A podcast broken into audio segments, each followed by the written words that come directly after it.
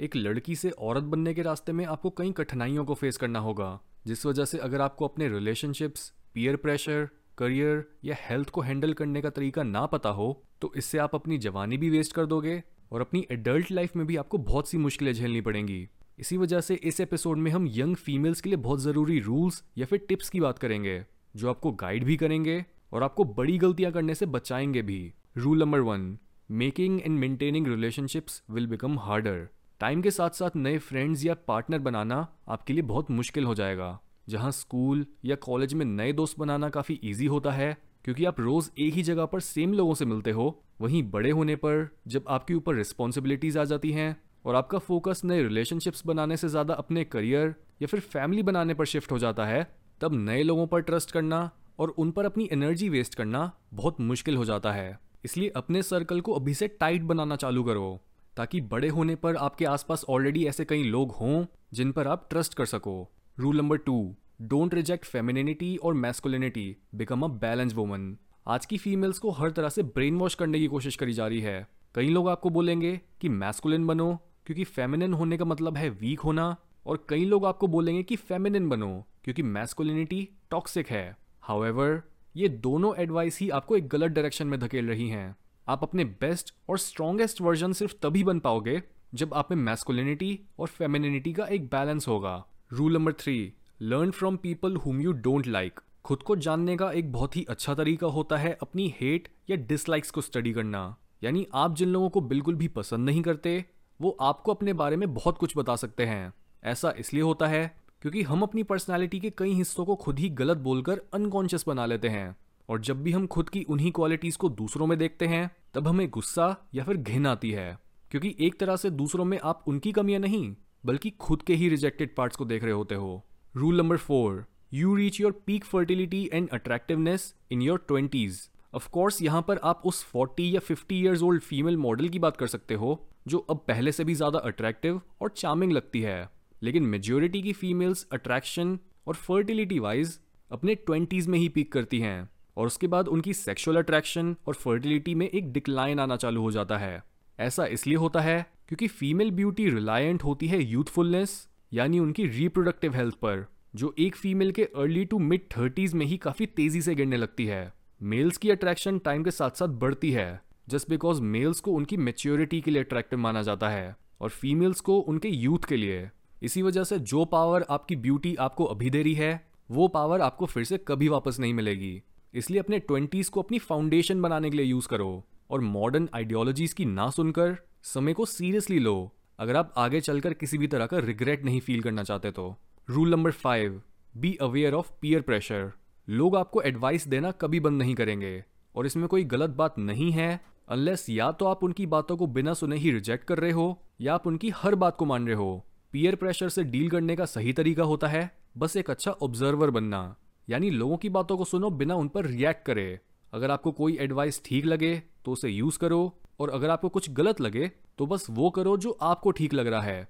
Rule number six marriage is for kids not you आज बहुत से यंग लोग शादी करने से कतराने लगे हैं और डाइवोर्स रेट्स काफ़ी तेज़ी से बढ़ रहे हैं। ऐसा इसलिए हो रहा है क्योंकि ज़्यादातर लोग शादी को खुद के बेनिफिट या लॉस की तरह देखते हैं। लेकिन शादी का पर्पस आपसे नहीं, बल्कि आपके बच्चों से जुड़ा होता है। इसका मतलब आपको अपने शादी से जुड़ा डाउट क्लियर करने के लिए बस खुद से ये क्वेश्चन पूछना है कि क्या आपको किसी पॉइंट पर बच्चा चाहिए या फिर नहीं?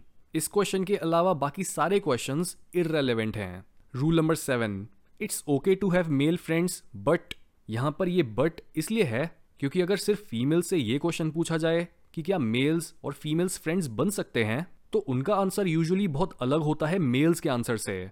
फीमेल्स की फ्रेंडशिप का मतलब ज़्यादातर फ्रेंडशिप ही होता है। जबकि मेल्स की फ्रेंडशिप का मतलब होता है कि वो एक फीमेल को सीक्रेटली परस्यू कर रहे हैं। किसी फीमेल को परस्यू करना, ये मेल्स के लिए बहुत ही नेचुरल चीज़ होती है, जबकि फीमेल्स रेयरली ही किसी मेल को परस्यू करती हैं। ऐसा इसलिए होता है क्योंकि फीमेल्स की रिप्रोडक्टिव कॉस्ट मेल्स के कंपैरिजन में बहुत ज़्यादा होती है। पहले तो उनके एग्स की क्वांटिटी लिमिटेड होती है और उसके बाद उन्हें नौ महीनों तक एक बच्चे को भी संभालना होता है। इसी वजह से मेल्स रिलेशनशिप में आने के लिए जल्दी मचाते हैं, जबकि फीमेल्स एक मेल को अलग अलग तरह से परख कर देखती हैं। इसलिए हमेशा इस बात को दिमाग में रखो कि अगर आप किसी मेल को फ्रेंड बनाते हो तो वो डीप इनसाइड आपके लिए बहुत जल्दी फीलिंग्स डेवलप कर सकता है और 99% केसेस में यही होता है अनलेस एक मेल ऑलरेडी फिजिकली इमोशनली और स्पिरिचुअली फुलफिल्ड है। Rule number eight never be promiscuous एक सोसाइटी की इंटेग्रिटी इस बात पर बहुत ज़्यादा डिपेंडेंट होती है कि उसके लोग सेक्स को किस तरह से ट्रीट करते हैं। हिस्ट्री की कई महान सिविलाइजेशंस सेक्सुअल फ्रीडम के बढ़ने की वजह से अपनी सारी ड्राइव और लाइफ एनर्जी खोकर ढह गई थी। इसी वजह से यहाँ पर यह समझना बहुत ज़रूरी है कि जहाँ रिलेशनशिप की चाबी मेल्स के पास होती है और उनके लिए सेटल डाउन करना बहुत मुश्किल होता है, वहीं सेक्स की चाबी या फिर उसकी परमिशन फीमेल्स को देनी होती है और उनके लिए फ़िज़िकल होना मुश्किल होता है। जस्ट बिकॉज़ वो इतनी हाई रिप्रोडक्टिव कॉस्ट होने की वजह से किसी एरे गहरे इंसान के साथ मेट नहीं करना चाहती।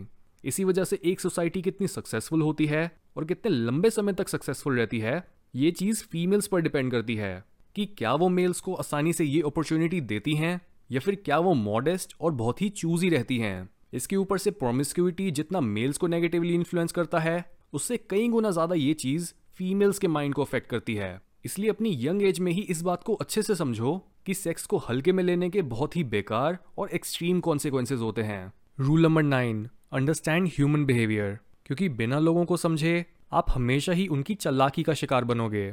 चाहे हम एक फीमेल की वर्क प्लेस की बात करें या उसकी फैमिली की फीमेल्स को एक्सप्लॉयट करने की पॉसिबिलिटी ज़्यादा होती है जस्ट बिकॉज़ वो नेचुरली ज़्यादा अग्रीएबल यानी पोलाइट और कंपैशनेट होती हैं।